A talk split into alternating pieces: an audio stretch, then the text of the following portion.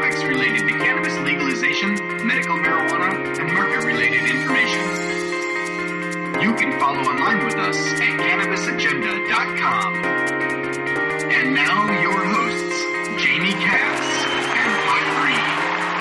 Uh-huh. Yeah. Uh-huh. We're back again. Mhm. Whoa. Moving on up, moving on up. Wait a minute. Can I do that? Or is that against like uh uh You're a blatant, blatant viol- violation of copyright. That's- Fine. Yeah, as long as you're not walking Fine. with, you know, as long as you're not walking with your hands behind you like he did, like George Jefferson, then you're safe. what about Wheezy? What about Wheezy? Hey, I'm not wheezing as much anymore, Wheezy. You'd like to know that. Doing a yeah, feeling little, better now. little better this week. It's good. It's all Good. good. Uh huh. Moving on up. Moving on out. All the phlegm has left the house. I'm writing a Good. writing a writing a rhyme about it. Ain't that something? Yo, Yep. we're the Cannabis Agenda. Welcome to our show. Welcome back. welcome back. Welcome. Welcome back. Whichever one we're we're doing. It's- Yeah, I'm glad to have you back too. You sound, you obviously are doing much better. I can hear the energy level buzzing around over there. It's a good thing. Um, something, buzzing. There's definitely something buzzing. That's for sure. but uh, it's not me. I haven't been really. I, I, I finally did get to smoke a little bit this weekend, but uh, I'm taking it pretty easy during uh, the work day and the work week right about now. Because I don't know, it was is actually actually felt really good. Like other than being sick, it felt really good being clear headed for a while. I don't know if you know. I'm sure you can relate to that, Jamie. I know you go long periods Sure. of time without consuming cannabis. Uh, Yeah. Matt, Matt, I don't know about you. Not so much. I don't think you're one of those people that just doesn't function properly without it. See, There's such a there's such a big difference between people. Like some people, it like really really affects, and I mean, you know, we've talked about this before on the show. It gets you high, but but it's also something that like you, you said it too. It's like for you in the morning is when you need it the absolute most, right? Yeah, yeah. Like typically later in the day, I don't smoke nearly as much. Yeah, just tough in the morning. Unless I'm, you know, like out with friends or something. Ah, aha, aha. aha. So, welcome back to the Cannabis Agenda, or welcome. Um, Mhm. we've been doing this for about a year now. This is episode 49. Next week, we will be at number 50 and we will be celebrating. Oh, yeah, we will Uh-huh. be celebrating. Uh, what we do here at the um, at the agenda, um, we do a bit of news deconstruction. Uh, we take some really silly media coverage of pot and break it down and let you guys know where they're messing with your minds and where they just are plain ignorant. Um, we also bring you the latest news um, that we find the most important related to policy stuff uh, throughout the world, really. Um, specifically, though, a lot of MedPot stuff and a lot of campaign oriented sort of stuff. And uh, we're, we're what, leaders in activist-tainment. We're trying to entertain activists and keep you guys, uh, give you guys a, a forum, a community to uh, to uh, to participate in and uh, keep an ongoing uh, dialogue going via podcast. So. Um, right. It's basically what we do. And what are we doing on this week's episode, Jamie? All right. Well, it looks like we got a pretty fun show for us today. Um, there's a couple of email mentions we want to mention. We got a we got a fantastic uh, voicemail from Grandma Nan over in Hawaii. So we'll we'll let you hear that one real quick. Um, since he's in since he's in the Southwest, we're going to start off a little bit different today. Um, what we do is we kind of look for what stories we think are most important. We're going to start off with Arizona this time. Down there, they're regulating medical marijuana. More and more and more talk about fixing this thing. It's going to be so great, and I don't know when they're going to get to the end of it. We'll get into that a little bit more. New Mexico governor says repealing marijuana legislation is not a priority this year because she's not able to do it. Uh, but she'd like to see it happen. We'll talk about that a little bit more in depthly as well. East Coast Scoop We got 18 applications filed for retail dispensaries in Rhode Island, and they're going to be checking those guys out and vetting who gets to do what. And if they have more than they can handle by the end of it all, I think they're going to put it into a little bit of a lottery. So that'd be kind of cool. Can you imagine waiting to see who gets to grow weed for a living? That's a pretty awesome proposition. New Jersey seeking for uh, growers for that's MedPot program as well. Massachusetts legislators uh, have filed reform bills. We did talk previously in another show about PPQs, those uh, proposed uh, questions for policy, and uh, it looks like their legislators are listening to the people, perhaps anyway. Decriminalization is it in the works in Hawaii? Hey, it looks like it might become a petty offense for up to I don't know a reasonable quantity. We'll get into the details of that um, with a with a not too severe fine. Um, big change for the positive in Hawaii. National spotlight's got the feds uh, threatening Oakland with their big uh, potential um, warehouse grows. So we'll uh, explain what's going on with that situation. It looks like it's getting a little bit worse than it had been. Um, they're rattling their saber as usual. Uh, additionally, the DEA bust two caregivers in Michigan. Um, Pot will uh, explain what happened with that one. Um, from the research bin, uh, we'll ask the question uh, How dangerous is marijuana? Well, look to the credible research for that, and we'll give a story and a rundown about where to, where to look. Um, we'll start you off with some great suggestions from our friends over at cannabisnews.org. Um, for the nugget of today, I think we're going to talk about cannabis quality certification and medical uh, marijuana. It needs to be safe and clean, and uh, we know we have a little gentleman that's trying to get a business going um, in just that area. I don't know if this is all that good. We'll uh, discuss that a little bit more in depthly. Cannabis etiquette for today: respect for discretion involving weed. Self self explanatory. Stick around for that one; you'll enjoy it. Um, want to make a quick mention about uh, on the international insanity scope today. Uh, Vancouver that's Vancouver, Canada, is taking cue from Washington State. Um, do they want to have marijuana in liquor stores? Well, the conversation has begun. We'll see where that goes. Booze Buzz News, brand new segment um, today. What we're going to do with this one is feature ridiculous stories involving alcohol and try to uh, paint a clear picture about what's going on with uh, various substances. Um, a walk down the green carpet, you know, that's our take on the old red carpet. Of course, this uh, this is involving some superstars. Um, Roseanne Barr, I think, is in there, and the the beloved Jack Nicholson.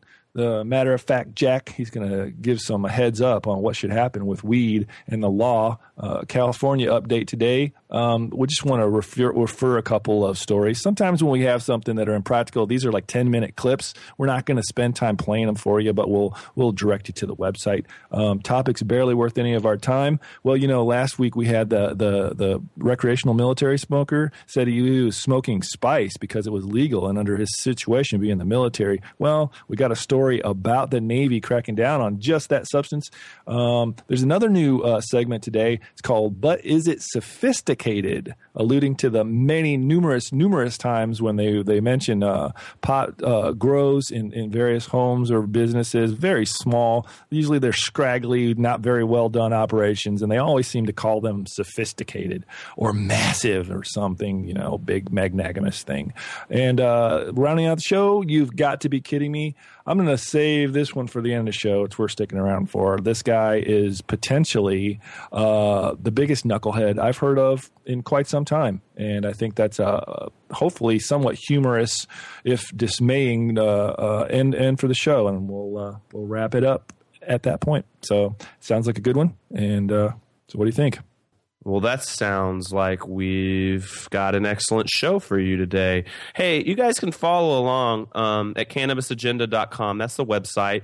Uh, we are going to be making some changes on there in the future. However, right now, basically, what it's got is you could go through like all 49 of the episodes. You could play them directly off of the website. You can also look at our show notes on there. So anything that we talk about, you can click on the topics, and it's going to link you to stories that we're using as references for starting a discussion or whatever we read to you in the in the show. So all the notes are on there. All the shows are on the site. Uh, we've also got some recommended readings, that things that we've read in the past, um, et cetera, et cetera. So check it out.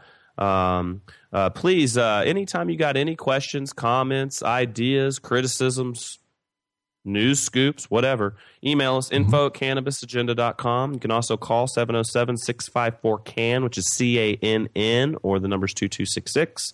Uh, leave us a voicemail there. We won't answer the phone, but you can leave us a voicemail. We will play it. We've got one in a second from Grandma Nan that we're going to play in a minute.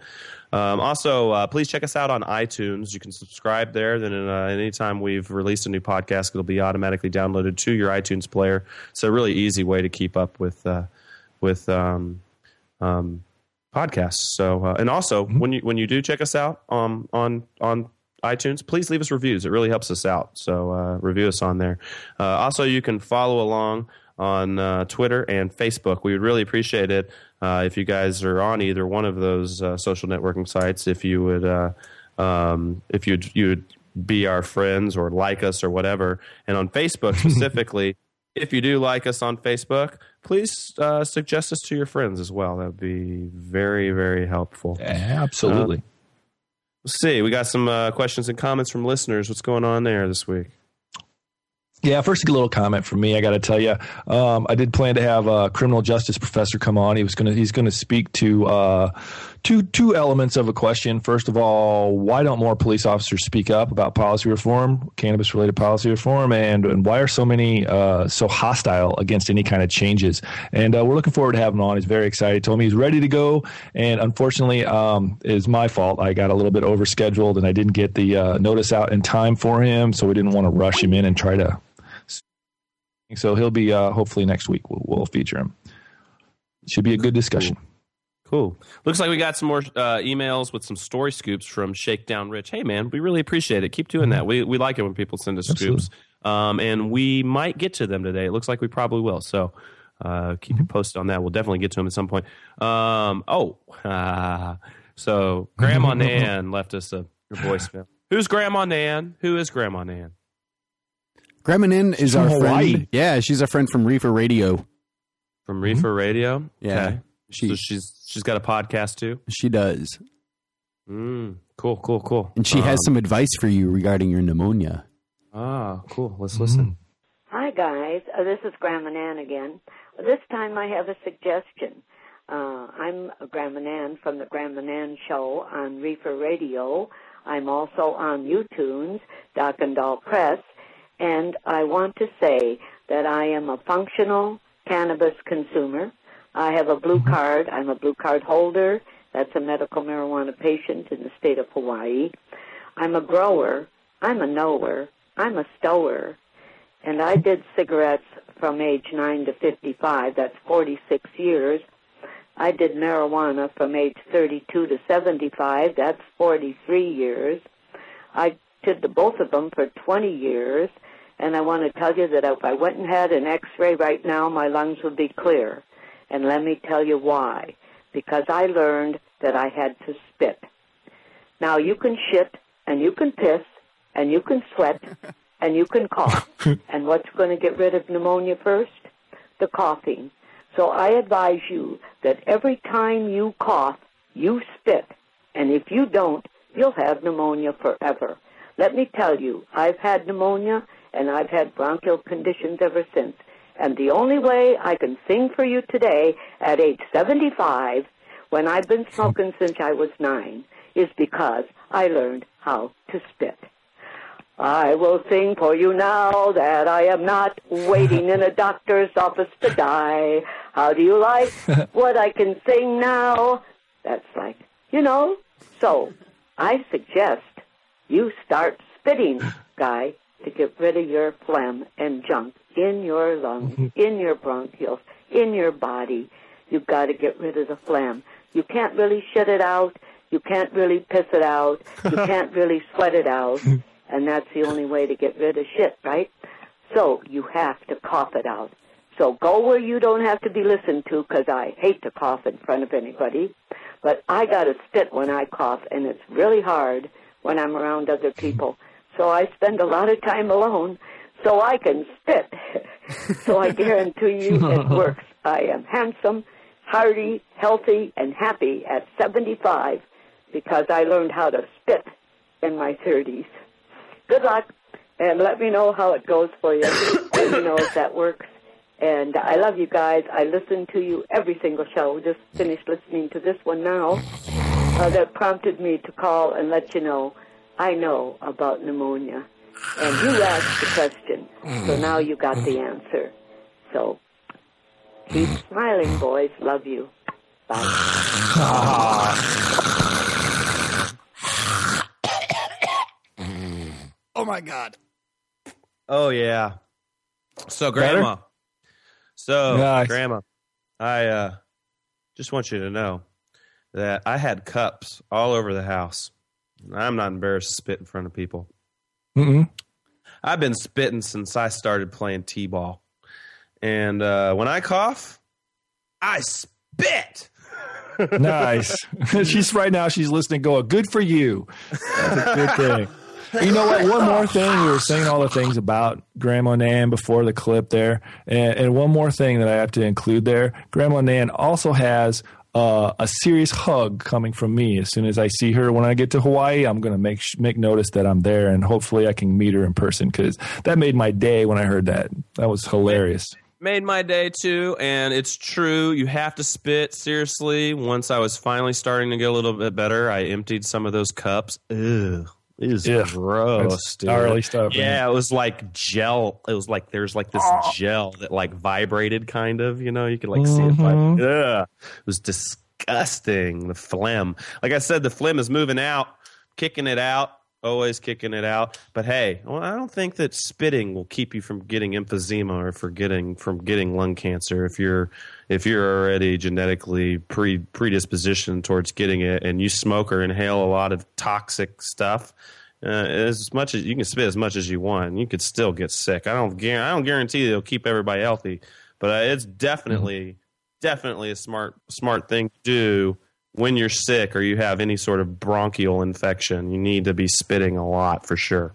Very important. So for the rest of the day, I'm gonna spit on the show. Ding. yep. Yep, yep, yep. Uh, I haven't listened. Have you guys? Have you guys listened to listen to Grandma Nan yet? We gotta get her on the show sometime. I think, don't you? Yeah, that would be a great idea.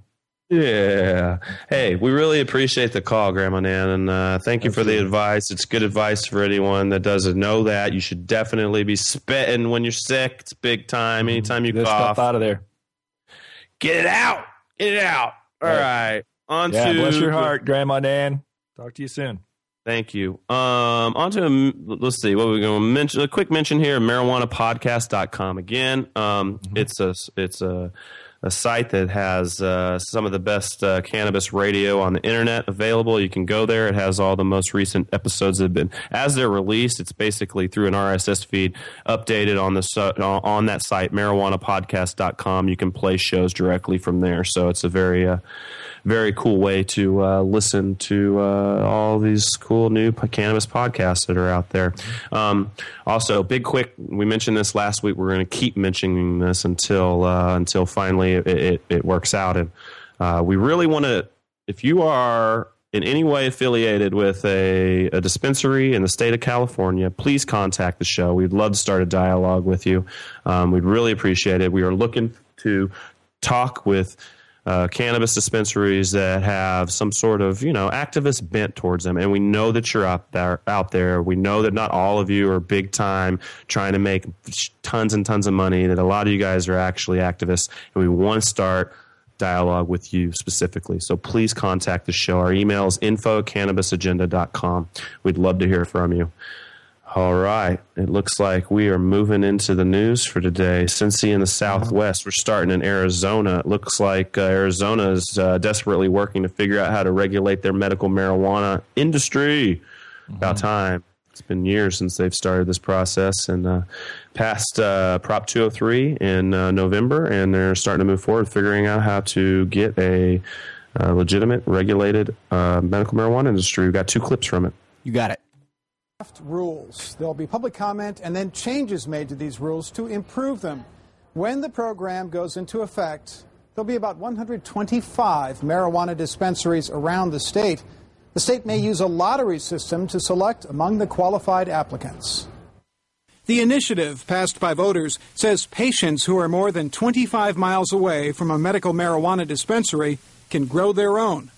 The new rules spread the dispensaries around the state to limit self growers. The draft rules also require doctors to personally sign off on applications for medical marijuana. This is what the voters voted for when they went into that booth. It said medical, and our intention is to keep it medical. Our objective is to get this right up front and ensure that the folks um, getting the certifications have a true debilitating medical condition. The greatest concern of the Department of Health Services is that this medical marijuana program remains a medical program and doesn't turn into recreational marijuana use. People working with dispensaries applaud the regulations. And uh, I'm, I'm, real hopeful now that the program still needs a couple tweaks here and there, but I think uh, uh, it's going to be great for uh, for the industry here in Arizona. I think we're going to have our, we're going to have the country's best medical marijuana program because of it. DHS still concerned about people claiming chronic pain to qualify for marijuana and trying to tighten regulations on caregivers for patients. The rules are available for public comment until February 18th. There'll be a series of public hearings in the week before that. DHS hopes to have this program in place by mid April. Reporting live, Steve Kraft, Fox 10 News. okay, well, that story. That story barely said anything other than, yes, we are tight asses and we don't know what to do. How we don't know how to. I don't know. I'm not. I, I what what did that, what did, did that have any crucial information for you guys? That's explaining what's going to happen, and other than the 25 mile from dispensary thing. Well, they they go on to discuss it with the attorney, uh, an attorney, which is the second clip we have here. This is the second clip. Okay, so this is important to the whole thing. Let's listen. Uh, we were talking, of course, about the legal issues of the new medical marijuana law. Mm-hmm. And Jordan, you got us? You yes, thank okay. you. So you were talking about the, the biggest concern right now is those that don't live close to a dispensary would then have to grow it themselves. How would we regulate that, though? Yeah, is a police officer going to go over there and count, and if they have more than 12 plants, going to arrest the people? This is going to put a great burden on our law enforcement community, um, and so it's it's difficult to say. That's exactly what will have to happen. Is if someone is growing more than 12 plants, um, then they are illegally growing drugs. And if they're selling any of this to any of their friends, then they're a drug dealer. So um, the, the, law is interesting in that um, law enforcement community is going to have to step it up. What is the biggest concern for the health department, do you think? Well, I think that one of the questions that we're going to have to look at is when do doctors decide to prescribe? I mean, mm-hmm. the, the abuse or the recreational use will only occur if doctors take a position um, that prescriptions or that recommendations are to be given in all sorts of cases. You know, college kid stubs his toe, not, you know, grandma who has um, a, a really life threatening condition. Okay, and what about those that want to open dispensaries? What what's going to happen and, with that? And, I mean, what you, and what are the qualifications what, yeah. that are necessary? Well, today um, the Department of Health Services will come out with their latest draft. That's um, they took uh, thousands of pages of public testimony, public comment, and we'll see um, what the latest draft looks like today. Then they'll go back out to the public for more comment, and then March 28th they'll come out with the final product, the final rule. Um, some of the things, you know, the, the, the Department of Health Services wants, and the state and the voters probably would like to see the most well um, run, uh, and probably the industry needs to see the most well run, well capitalized, um, medically necessary uh, businesses to get these 124 licenses. It's going to be a very competitive process, mm-hmm. and we'll see how the Department of Health Services is going to give out those licenses today. Okay. okay. Jordan Rose. Thank you so very much for being Thank with you. us. Jordan Rose okay. And once again, Arizona gives us nothing. They got their heads up their asses. And uh, once again, the, the police are, yes, the police are really going to have to step up here. We're gonna have to go make if that asshole 25 miles away from the dispensary has 13 plants, he's a drug dealer, and we are gonna throw him in jail. I don't care if he's 75 years old and dying. He's a drug dealer. No, seriously, all Arizona keeps getting fixated on instead of actually coming up with solutions on how to regulate this their program and get their program started. Although right. it's going to be the best in the country, but as far as them even getting it started, they've had a lot of problem with that, and they keep they just keep worrying about this. Well, we've got to make mm-hmm. sure that doctors don't give it away too easily. You know, the 24 year old kid who stubs his toe or sick granny. Like, it's not all for sick granny. Medical marijuana is useful for tons and tons of ailments. I understand if you want it to be a little bit tight, but you can't, you can't just, you can't just, it's not all for just dying people. It's not. Right. It's, it's, I'm sorry. Um, that's not realistic. Cannabis has far more medical value than that. So you got to kind of draw the line somewhere. And at some point, you're going to have to let the doctors be the deciders on the, uh, you know, be the decision makers on who gets recommendations and how easy. These people have gone through very thorough sci- uh, s- schooling of science and then of, of, of medicine. If they believe that they have a patient in front of them that could use cannabis to their benefit, that's up to them. I say leave it alone as far as the state goes. You already you already put in chronic chronic issues as being an acceptable thing. So you have to let doctors decide what that is. And uh, I think I would move forward more on how to regulate it, how to get the dispensaries going, who's going to get the licenses. I mean, they did let us they did let us know that if there are more than 124 qualifying, they will give the licenses out in a lottery. In a lottery, that's good to know. At least we know that to start out. But I don't know. As far as I'm concerned, that didn't give me a lot of information. How do you feel, Jamie? Um, yeah, I feel pretty much the same way. They are over fixated. They're fixated to the to the the extreme degree where they treat it kind of like it's plutonium or some kind of uh you know radioactive substance that terrorists can make bombs out of or something. I mean, it, it's really ridiculous. I think it's a good testimony to the fact that you know, and it's not just in Arizona states all over are doing that and i think also it's a it's a it's a problem with the perspective or the the approach to this issue and it it's where they're trying to say that and it feeds right into a lot of prohibitionist argument where they say look the, the, the legislators are not doctors. They should not be in our health issues. They should not be telling you what to do and when you can do it and all those things. Well, uh, that's where I have a problem with the fact that they're approaching this argument from the wrong the wrong perspective. They're saying, and I think the movement in itself is largely guilty of doing that and perpetuating that eh, as well. They're saying this is a medical issue and we want to make it a prescription. They use the word prescription wrongly. And, and Yep, get people do. thinking that this is a medical issue that has to do with, with practicing medicine and, and those things. And that's not what they're regulating. What's really essentially happening, what the legislator is, what the legislature of, of various states are doing effectively is saying, listen, this is illegal right now, but we understand that there are problems that this can help, this substance can help mitigate. And what we're saying, all they're saying is, we're going to give you an exemption from getting arrested if you choose to do this under these particular guidelines. And they're pretty restrictive, like Illinois, New Jersey, all over the place. They're very restrictive laws. And they tell you if you fit in here, then and your doctor, like you said, I think you're exactly right. If your doctor, you're trained medical professional that's trained to to you know he can he can give you morphine he can give you oxycontin he can give you all kinds of stuff. He can give you a regimen of pain therapy that costs you a fortune and takes up a ton of your time. Whatever he thinks that you really need he can do that. So why wouldn't he He can give you perma boner if he wants to. perma boner enough pills to keep you erect for years if you, need to. I mean, doctors can, can give you so many drugs. Yeah, and how come? We, here's what I don't understand. I mean, there's so much harmful stuff. Do you watch these commercials for the pills that are on TV and and how they read off real fast now all of the side effects and blah blah blah blah blah? It's scary. Mm. It's bad.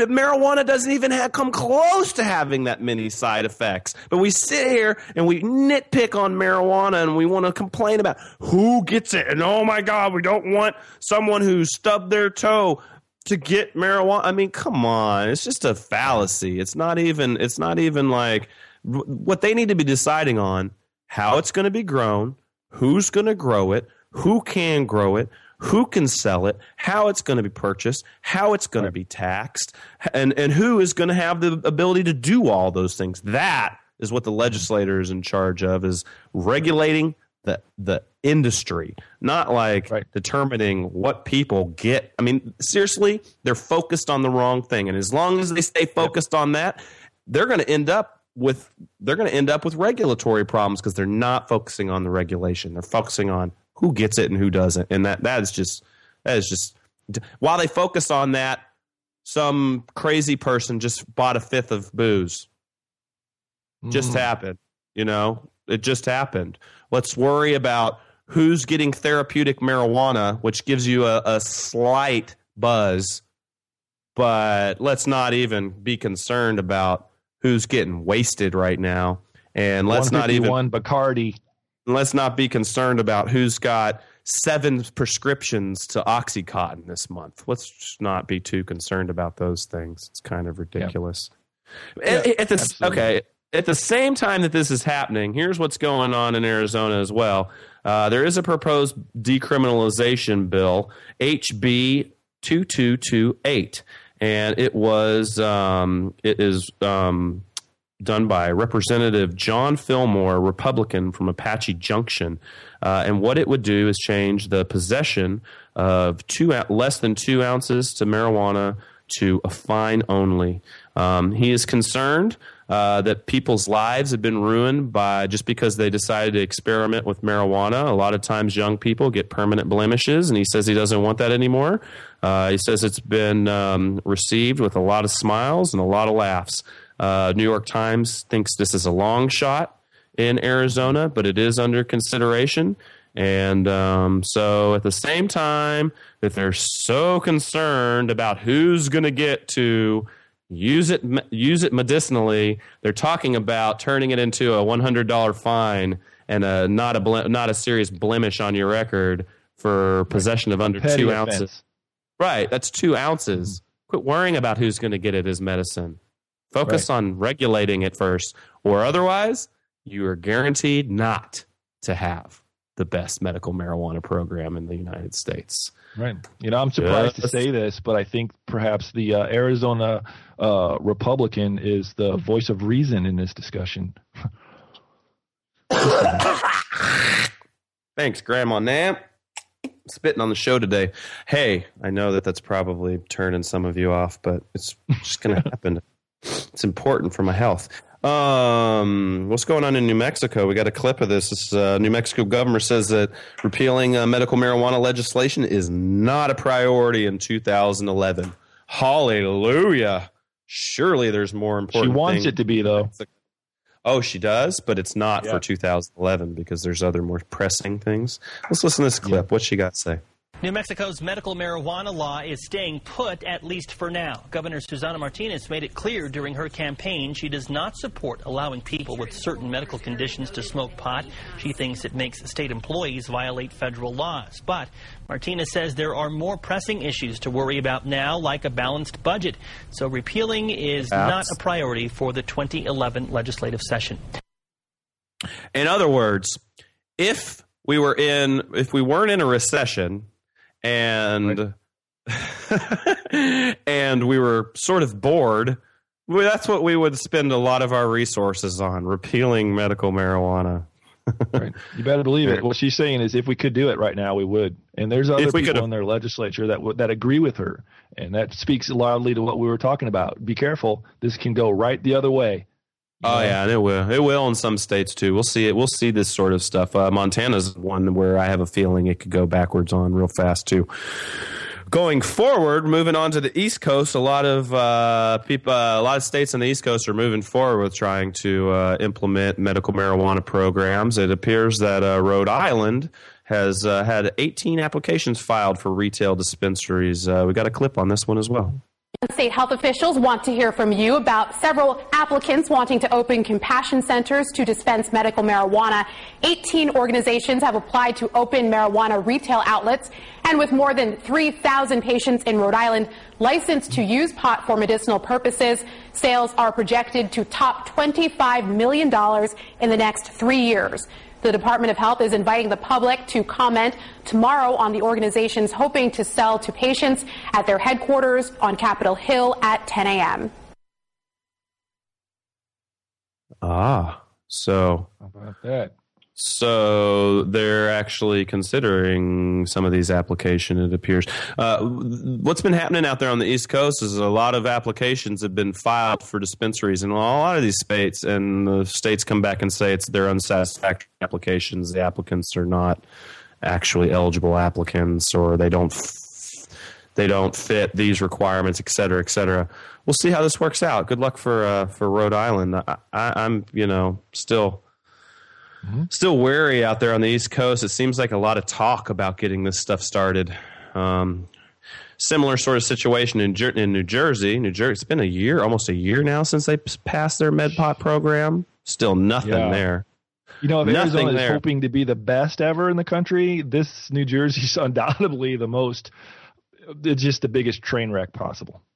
A huge train wreck this week. Uh, the New Jersey Department of Health and Senior Services uh, released new information regarding applications to grow and distribute legal marijuana under the Compassionate Use Act, um, which was passed last year. They want at least six alternative treatment centers. Uh, they're alternative treatment centers, one of their words for dispensaries.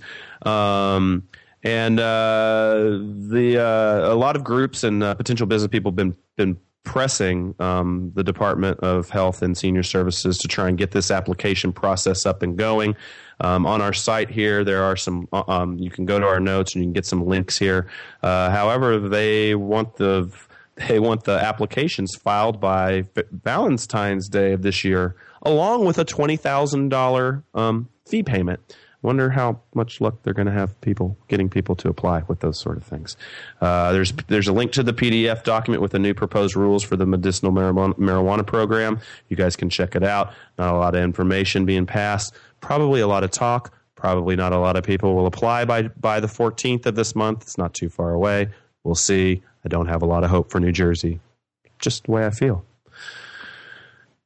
Just the way I feel. Let's go to bad Massachusetts. they're stuck with they're stuck with uh, Christie as a governor. That's unfortunate for those guys. But uh, looking more positively over in uh, Massachusetts. Uh, well, you recall on the show earlier, we we said uh, after the November elections, the voters uh, put forth some what they call PPQs. And that's a public policy question. It's kind of you can think of it kind of like a mock vote in a way, where they put it out. and It doesn't actually count. It doesn't change anything per se. But what it does is send, send a very distinct, very clear message way better than a than a poll i would think because people like well this is what a ppq specifically says in it it says shall the state representative from this district be instructed to vote in favor of and then you enter whatever policy. Well these were cannabis related policies and uh, in nine legislative districts around the state of uh, massachusetts including uh, first franklin and the third uh, district of hampshire um, they were overwhelmingly approved by the voters. Well, that's all fine and good. That just sends the message that legislators should file bills. They don't have to follow directives like that. That's up to their discretion. Sometimes it works, sometimes it may not. But it says that if you don't do this, then you're not doing what the people clearly state they want. Um, I'm happy to say that now it appears that legislators may uh, indeed have the opportunity to turn this into law. Um, State Representative Ellen Story, a Democrat who represents the 3rd Hampshire District, has filed a bill called the Cannabis Regulation and Taxation Act. And the proposed law would legalize possession and cultivation of marijuana for personal use by adults. It would create a state cannabis control authority to regulate its legal sale and taxation. And uh, the bill, uh, this particular bill has its genesis in earlier efforts from uh, Northampton attorney Dick Evans. So locals from Massachusetts probably be familiar with them if they've been involved with any policy at all. Um, long time, he's a longtime advocate for marijuana policy. And uh, in addition, State Senator Stan Rosenberg, he's a Democrat from Hampshire Franklin District, and Representative Frank Sch- uh, Schmizik, he's a Brooklyn uh, Brookline Democrat, have filed in their respective chambers bills to legalize and regulate the medical use of marijuana with the pr- approval of a physician. So, um, it, you know, it remains to be seen whether or not these things will ever make it to the floor uh, for a vote, but they are starting. Um, they're they're they have been put forth, so that's good news. Looks like they're following through with the people's wishes thus far. Anyway, keep an eye on that. All right. East Coast, lot going on. We'll see what happens. Like I say, it seems like a lot of talk and banter and not a lot of action. I don't know. So we'll be Just- watching skeptically. We're very skeptical when it comes to the East Coast because there's not a lot of there's not a lot of hap. It's like talk, but nothing happens. talk, but nothing happens. You know, so Hawaii. What's going on in Hawaii? We must. Uh, this uh, apparently we should have mentioned this a little while back. It looks like there's some decriminalization in the works. We got a clip for this. Yeah, totally. State lawmakers are considering 17 marijuana bills this session, among them measures to decriminalize possession of less than an ounce of the drug and to set up medical marijuana distribution centers. KITV4's Catherine Cruz has the story, new at 10. If you're caught with less than an ounce of marijuana, you could get fined $100, provided lawmakers decide to change current law. The push to decriminalize the possession of a small amount of the drug is decades old. As more states go toward civil penalties, Hawaii's law enforcement agencies are standing firm against it. The bill decriminalizes marijuana, but it doesn't say how we're going to treat it. Because the cases, I assume, because it's not like we're saying it's legal we're saying it's going to be considered a, a civil matter, it's going to be given a fine. But there's still cases that are going to be investigated. We feel that uh, we shouldn't be telling our youth that it's okay to smoke or to deal one ounce of marijuana, period. Those who support the measure point to studies that show the move could save the state money. I think it's more of a pragmatic matter of not tying up the courts, not tying up resources, but you are still sending a message that you, that uh, the state disapproves. Lichty underscored that criminal sanctions hurt young people who then can't get federal loans or jobs. Lawmakers are also weighing a plan to set up medical marijuana distribution centers. Modeled after Colorado's compassion centers, the bill would make medical marijuana taxable. If you legalize compassion centers, overnight, you take out the black market. Law enforcement agencies disagree. Catherine Cruz, KITV 4 News. Hmm. Oh well, first I got a comment. If you set up retail, if you set up retail medical marijuana operations in Hawaii, someone please hire me as a manager. I'll be happy to go there and work for thirty or forty thousand a year and just live in the sun. Live in flip flops. Yeah, I'm mm-hmm. down with that. Sure. Um, but uh, decriminalization uh, in Hawaii. I, see, the thing here is, is, is, is like it's good any movement, any any you know step we take towards decriminalization is good. But their whole thing here is it's we're sending the message that this is okay, but it, but we still don't approve. We don't want to give. It's always about the kids. It's like we don't want our kids to think that dealing up to an ounce of marijuana is a bad thing. We're lying to our kids. It's not such a bad thing. Come on, what, what do we mm-hmm. got to do to get this through to these people? You know. Um, I don't know. Um, how do you feel, Jamie? Well, she said, you know, we're sending the wrong message to our kids. You know, frankly, I don't think it's the government's business to tell us what message to send to our kids. I think that's the parents' job. You know, ah. and if if if you have a problem, if your child has a problem, an emotional enough problem that's big enough to make them not listen to what you're telling them, then then the law against cannabis is not going to make any difference, except to having the potential to screw up their life more you know like you know uh, we talk about it a billion times. So what is it? You know a million times more than using cannabis would you know the the laws will mess them up you know many times worse than than than their association with or affiliation with cannabis use. And it, it's just it it kind of gets to where i wonder but more and more I'm wondering this. Don't these law don't these officers just go, you know, aren't they they're starting to feel a little embarrassed. They're like, why are we wasting my time? I take myself seriously. I'm a police officer. I'm a professional law enforcement officer. And that's no freaking joke, you know? I carry a firearm not because it makes me cool or I got some kind of, you know, John Wayne fantasies going through my head. I do this because it's part of the job and it's dead it's deadly serious, potentially literally deadly serious, you know? And we go out there and keep people safe and we help this we help our societies that we're we're charged with protecting. You know, why have they have me running around doing this over doing all this stuff over this ridiculousness? They're, I think they're sick of it. I think they're sick of it. They don't speak out though. You know, maybe we'll broach that when we get the professor on here next week. But but I just think it's it's I think it's the bullshit that we get that we understand. I think the cops get it too, and they're starting to get. I think they're starting to feel silly. And if they don't, man, I don't know why. I don't know how that's possible that they wouldn't actually. I mean, can you imagine? It's like those commando guys. A lot of these guys are special operation forces, literally like special forces, American trained like global quality commandos and they're they're running after a plant a plant that doesn't kill people. I mean, I can understand if it's if it's just a plant and it, and it like four forty thousand people a month are dying from this thing or some craziness, you know, or some like heroin's killing people all over, you know, stuff like that. But for God's sake, you know, they have to feel ridiculous. So I think maybe law enforcement supports a lot of these measures. You know, yeah. I, I just can't. I just can't understand. What do you think about that? I can't understand the opposition. That's the part that puzzles me. I don't get it. Well, I know that the uh, I, here's one of the things that you just made a great point on. It is the parents. It is the parents' job to to tell their kid to you know to to tell their kids what is good, what's not good, to, push those messages. It's not the state's job to say whether or not marijuana is good. Basically, if that's what the state wants to say, well, then hey, the state tells basically tells kids booze is fine. It's fine as long as you use it responsibly. It's fine. Mm-hmm.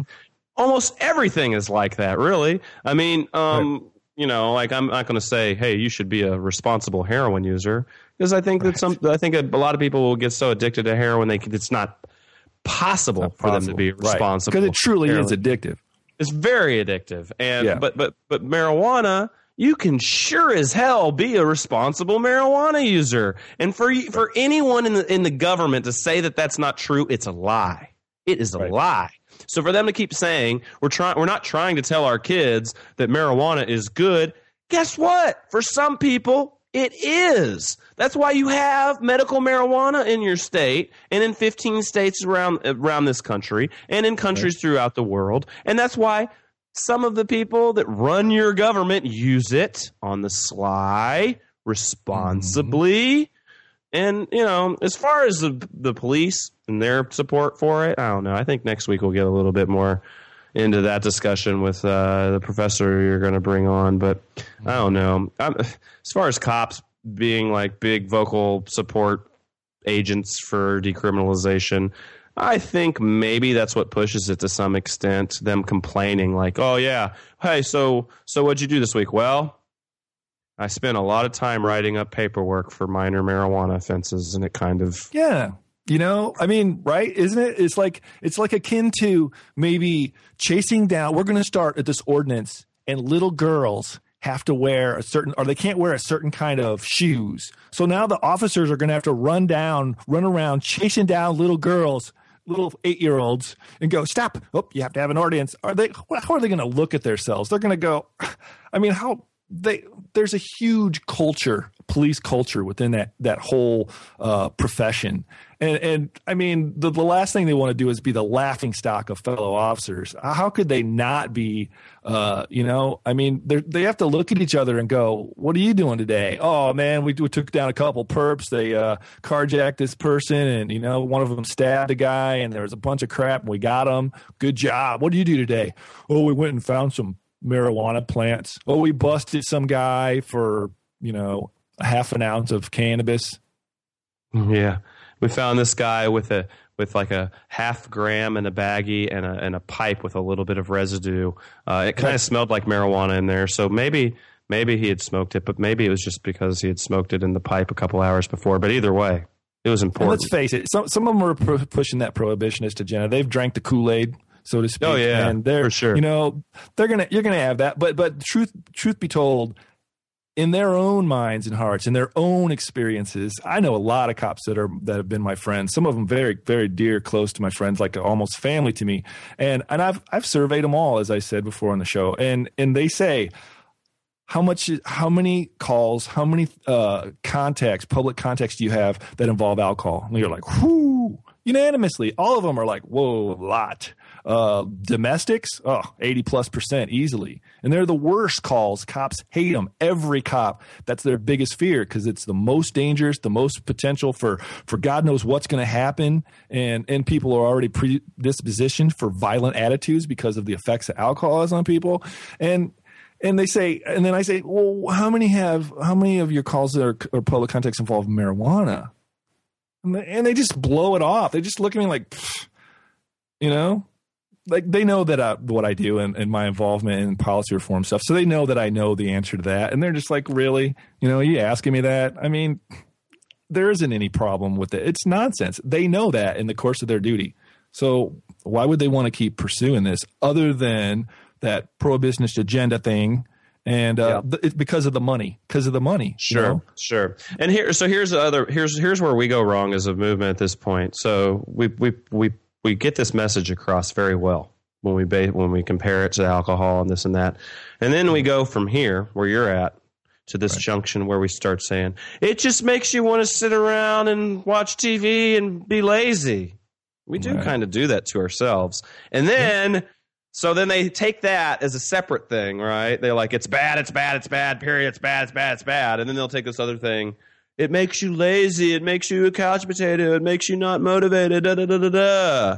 We've like put that on ourselves to a degree to like counteract the, at least it's nonviolent, but it makes you, la- we've kind of put that on ourselves to a degree that it makes you lazy thing. You know what I mean? Absolutely. Yeah, I think You I think that accountability on our side of the movement, on our our, our side of this uh, th these issues, our positions on these issues, I think that's that's imperative for us to be honest and still stay objective and to treat this thing uh, in a functional, honest way. We've got to be honest with ourselves too. And some of these stigmas and, and crap. I mean, not you know, not not all of it. In some in some cases, uh, most of it was perpetrated by you know propaganda campaigns, Henry Anslinger and all that stuff back then. But but a lot of it, I think you're exactly right. You're exactly right. That we put those things on ourselves, and then we have to fight our way out of it.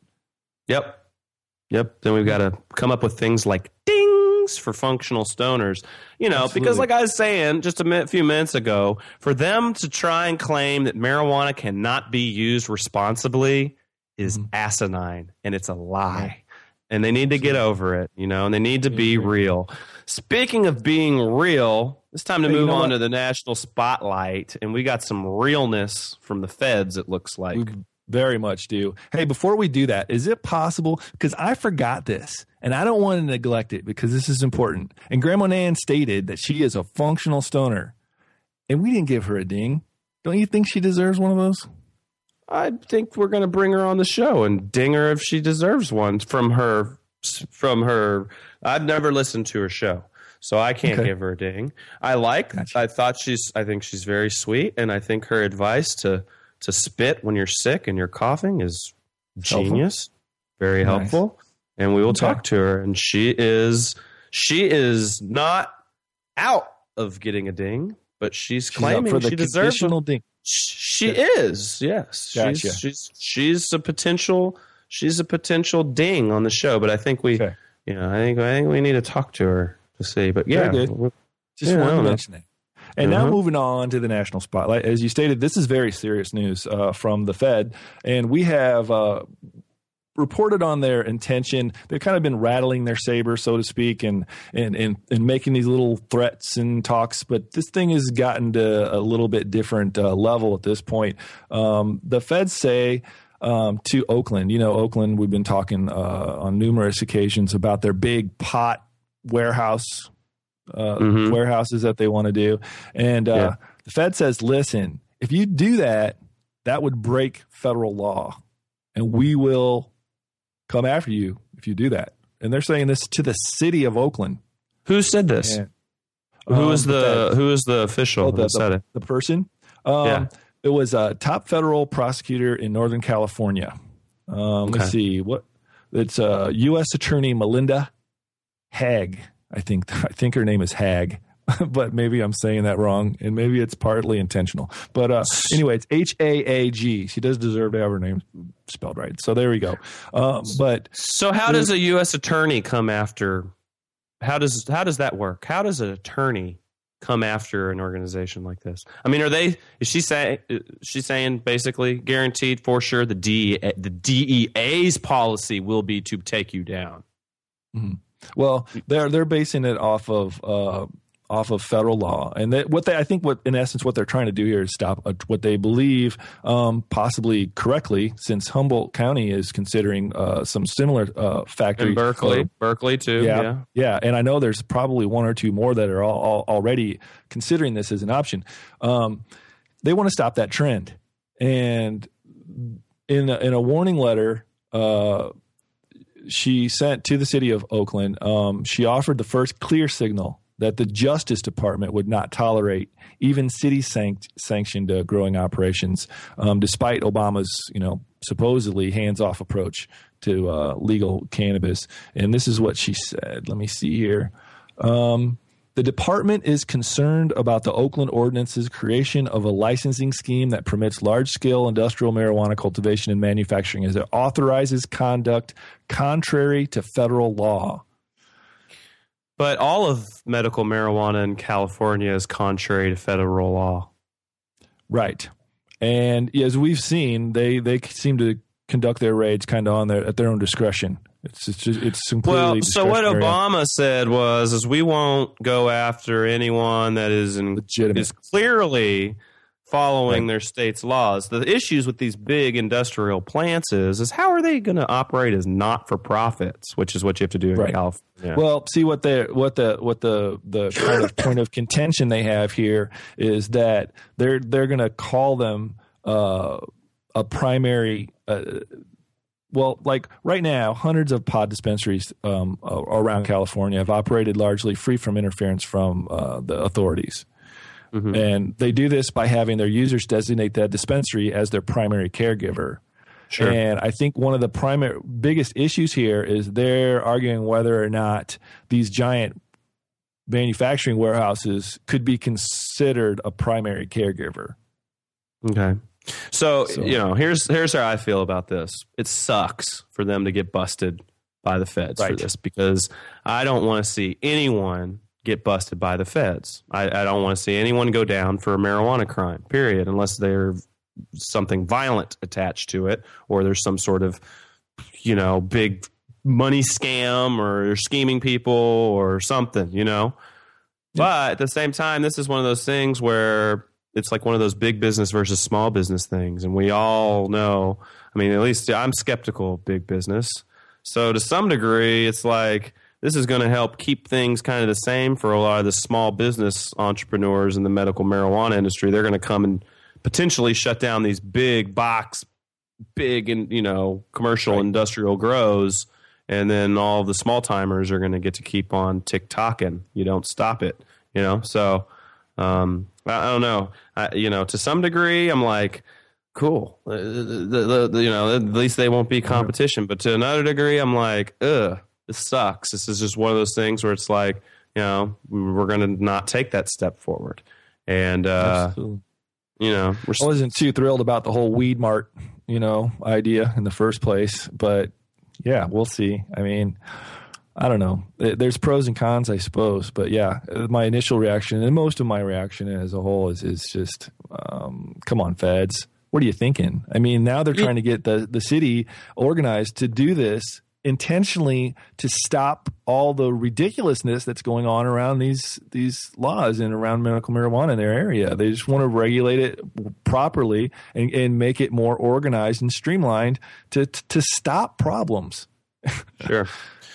Sure. And, uh, you know, the bottom line here is don't trust what the president, when it comes to marijuana, don't trust what the president says. Don't trust, trust what the attorney general says. Don't depart, trust the Department of Justice or the DEA. More proof comes from Michigan. DEA hits Michigan again. They raid two caregivers, uh, Randall Darling, uh, 24, and Joseph Johnson, uh, also in his 20s. Uh, they each face a count of growing more than 100 marijuana plants and uh, federal, uh, federal charges. Um, apparently, they busted this house, the DEA did, confiscating more than 200 plants.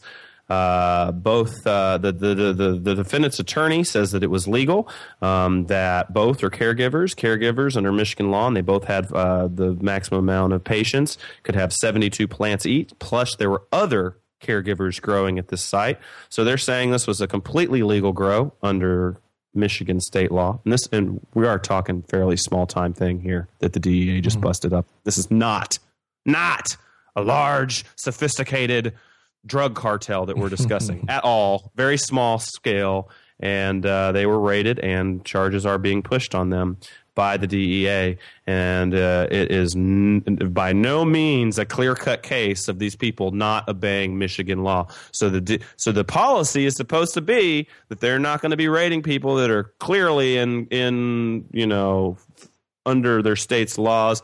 They're definitely making distinctions and going after certain people still. So. Um, you know, when we get people on here and they're like, "No, federal policy is not to da da da da da." It's bullshit. Okay, it's bullshit. Mm-hmm. DEA busts small time growers, small time dispensaries that are not definitely at with out of the st- of the, their state laws. So check it out if you if you want to want the proof. It's it's all out there. So there was our message. There's our national spotlight. It looks like you're bringing in a research bin study today. What do we got? Hey, talking about uh, that's that's a terrific segue. I don't even realize if you knew how smooth that was actually, because that's precisely what we're about to talk about here. If you want the truth, the truth is out there. The question: How dangerous is marijuana? Well, that's that's at the center of the debate between all kinds of different forces. It's been for years and years and years and years. And the question of of of is it is mar- smoking marijuana dangerous? Uh, largely depends on who you ask. Um, this story is from cannabisnews.org. You should know about that site already. If you haven't, check it out for sure. As you as we always state, if you hear this on our show, you can get this link right here. So even if you didn't check out their their site, which I recommend, um, definitely check out this story. It doesn't have any cr- any credentials on it, so I'm assuming that their writers from the cannabisnews.org site wrote this one, and it's fantastic because they're, what they're saying here is the question of is is smoking uh, marijuana dangerous largely depends on who you ask. It depends on where they got their information, the reliability of the information, and whether or not that person is actually partook partook in smoking uh, cannabis or using cannabis ever in their life to have some sort of basis of experience and reference to draw on. But uh, the, it, when it comes down to this question, do exactly what you just said about our last story check it out. The information is out there. There's a preponderance of scientific information available.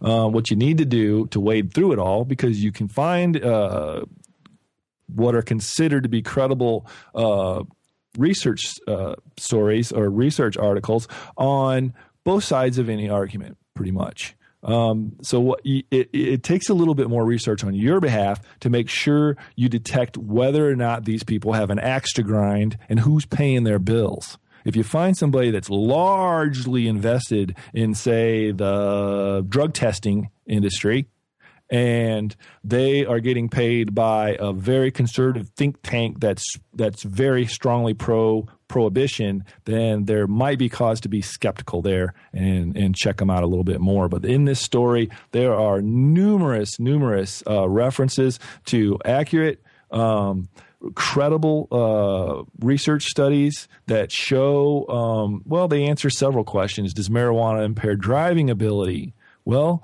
there's a study right in there Psychoactive Substance Use and the Risk of Motor Vehicle Accidents by KLL Movig et al., volume 36, number four. It gives the full reference for all of these studies right in there. Can marijuana cause death? Does marijuana damage the brain? Medical marijuana decreases nausea and vomiting. It has all kinds of things that say what it does reduce or eliminate seizures, pressure from glaucoma patients and their interocular, um, all kinds of these things. Well, what what substantiates that? What's credible information that, or you know, peer reviewed scientific research that backs that up? They're all listed in here. Not all the studies by any means, but there's there's examples for each one. There's credible stuff in here. So so check out that story for sure, and make sure you educate yourself before you start spouting off about what's so great about weed. Um, and with that, I think we can move right along. How do you feel?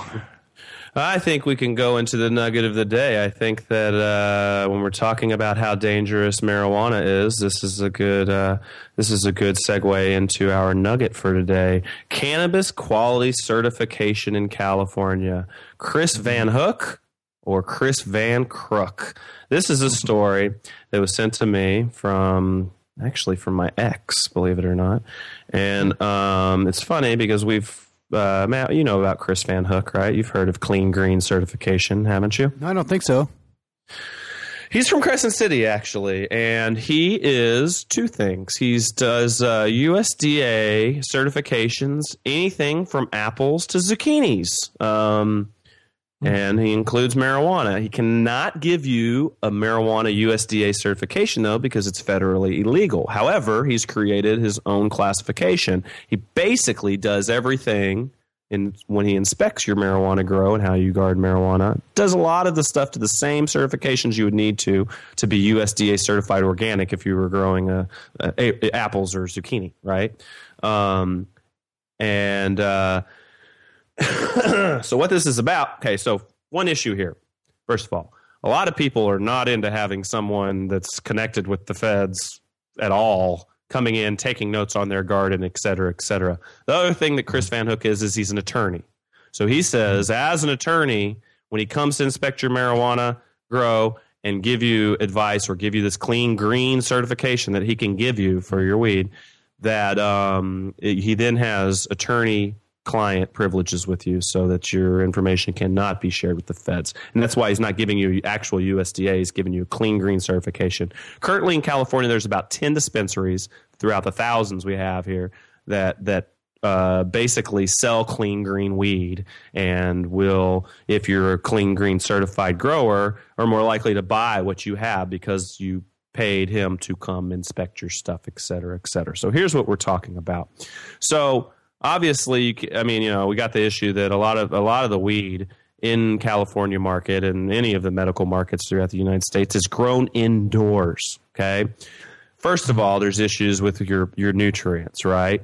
Obviously, he needs to look.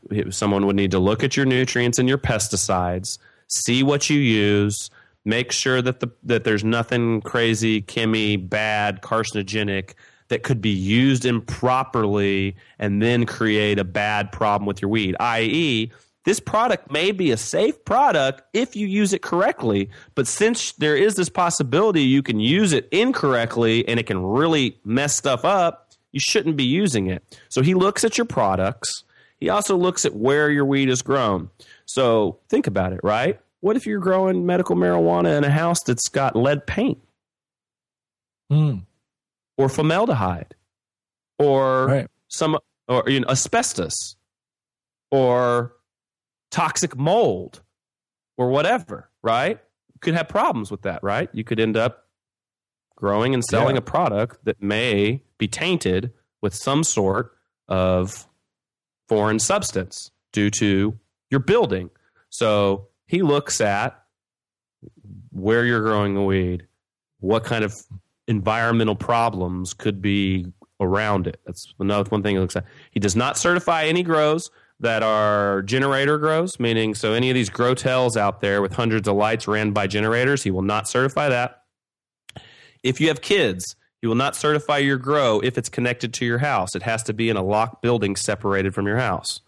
Um, but he certifies a lot of grows. This is a new thing in California. It's a new idea. Um, I've, it's been around for a couple years now. I've visited Harborside. I've spoken specifically with Harborside's management um, about Chris Van Hook, about the clean green process. I've considered doing it in the past. I've considered recommending it to people.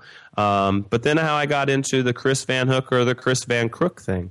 There's a lot of people that say that this isn't really that tedious of a process yet. That he doesn't really know enough about building and about the envir- the, the secondary environmental concerns that could be, you know, making your medical marijuana not safe. Another thing is that he, they say he doesn't actually run tissue samples. Um, that it's that he, he comes one time, gives you your certification, whatever, whatever. That it's too easy that you can get a certification easily, and then you've got this thing like you're growing clean marijuana, possibly with no follow ups, and then you're you know you're just selling a product to anyone that could be whatever you want, but they believe that it's clean green. Uh, I'd really like to get this guy on here to talk about these issues at some point. Um, this is kind of one of, you know, just a lead into a further nugget and a further interview and a further discussion on this. But cannabis quality certification, how important do you think that really is for medical marijuana, Jamie? Yeah, well, I think the testing and to make sure that there's not particulate matter, make sure that you're not you're not uh, put you know distributing something that's deleterious to people's health. You know, um, I think that's that's smart. That's very smart. It's almost essential. Um, I, his approach to it and what's going on, I don't know. I have some questions. Like he charges an Yeah. average is an average of eighteen hundred dollars per certification. But then, like you said, how is that? It's not. It's not maintained, right? It's just once you get it, then you have Yep. it, and then you're Mhm. good. You're considered Mhm. good. So what you're doing, if essentially, is you're giving him. It's like, hey man, you want to you want good credibility? Just pay me eighteen hundred bucks, and you're Yeah. you're golden. That's Which- why which- people call it true organic people. And this is who I've heard it from. I don't hear it from, you know rednecks that want to grow weed and they want to get away with shit, and they're not saying he's Chris Van Crook. He's he's changing everything and making it harder for us to grow dope. No, these are from like organic, big organic people that want like real integrity in the industry. They're the Sure. ones calling him Chris Van Crook. Actually, is from from what I've heard. So. Um, so you, so so what you just jumped on there is exactly the issue. Is is it that doesn't guarantee integrity? It guarantees that you could have tricked him at first. It may guarantee that your building that you're growing in is somewhat safe and provides a, a safe place to grow weed. Maybe some people say he doesn't know enough about building to, you know, he's not a building inspector. So, um, so these are the issues that come up off of this. A one-time charge. Hey, you pass. Good. Well, then you can use whatever you want after that. You can Do whatever you want. There's no follow-up. Seems like the bottom of kind of fell falls out of that of his credibility. It's, I mean, how I is think it, it's a good idea, but it's not Sure. quite being implemented, Implemented. as far as it Right. needs to be to actually provide the certification and the integrity that people want when it comes to these Mm-hmm. sort of things. So I think that the idea is structurally sound. I just think the implementation needs some work and that there needs to be more follow up. But that's why And we- you know, we we- need to follow up with him and see what's really going Yeah, on from his exactly what I was going to say. You know, we certainly don't mean to uh, impugn his integrity by any No. means. It's a, it's an open invite, and we'll probably try to contact him to see if he wants to come on and answer these questions. You know, to him, you know himself. So Absolutely. It's a big deal. I think this is I think that this is something that the marijuana industry needs. You, you it would be nice to go into a place and be like everything we have here is this certification process blah blah blah blah blah. This is how that process works. This is how we guarantee the integrity of that process. And da da da da. So then that people that are like super crazy health conscious just like you know any other sort of you know people that eat organic food only can have that choice too and feel good about it and feel like there is a process that has integrity and that they can trust and i think that that's something that needs to exist and it's good that it's starting. And uh, we'll uh, we'll follow up on that in the future hey it's time to to move on to a little bit well this isn't actually a very lighthearted cannabis etiquette talk today it doesn't appear this is uh it this isn't. one It serious. isn't. It, it has to do with. Uh, well, that's a good seg from from from Mr. Van Hook and his uh, integrity and keeping your information private. You know, that's a that's a legitimate concern, and it's also our cannabis etiquette feature of the day, our focus of the day. Um, respect for discretion involving cannabis. I- I- in any sense involving weed, you have to understand something. The underlying fact here, be it, you know, it should happen or not, appropriate or not, you know, we all agree on what we agree on here. But the fact is, cannabis is still illegal. It's illegal and it can really muck up somebody's life. Somebody that's probably a pretty decent person that probably has their their their ducks in a row and they're doing good. They could be considered a valuable citizen. Um, oftentimes, these are just regular decent people, and it can screw it up. We've seen it happen tens and tens of thousands of times. Now, the point we want to make today is if you're dealing with anybody in any way, if you went to their house and they shared some cannabis and you you shared some uh, a joint with them and you did a couple bong rips, whatever the case may be, or you owe bought from that them or you know they're Right. growing or whatever Yes. Absolutely. That's a good point you make. It doesn't even have to be direct person to person interaction. It could just be somebody that you're close with or know, and you know that they're growing cannabis and you're not maybe not even interested in, in trying cannabis. You don't know anything about weed.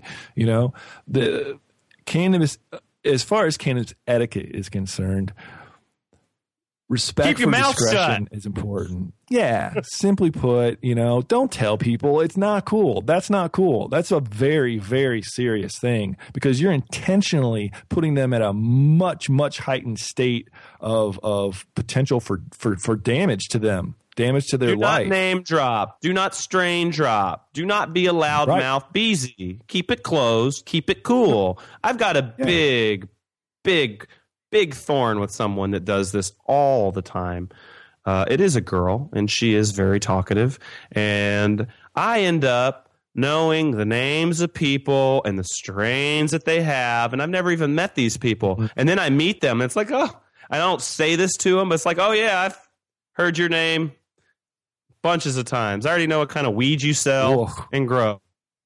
You know?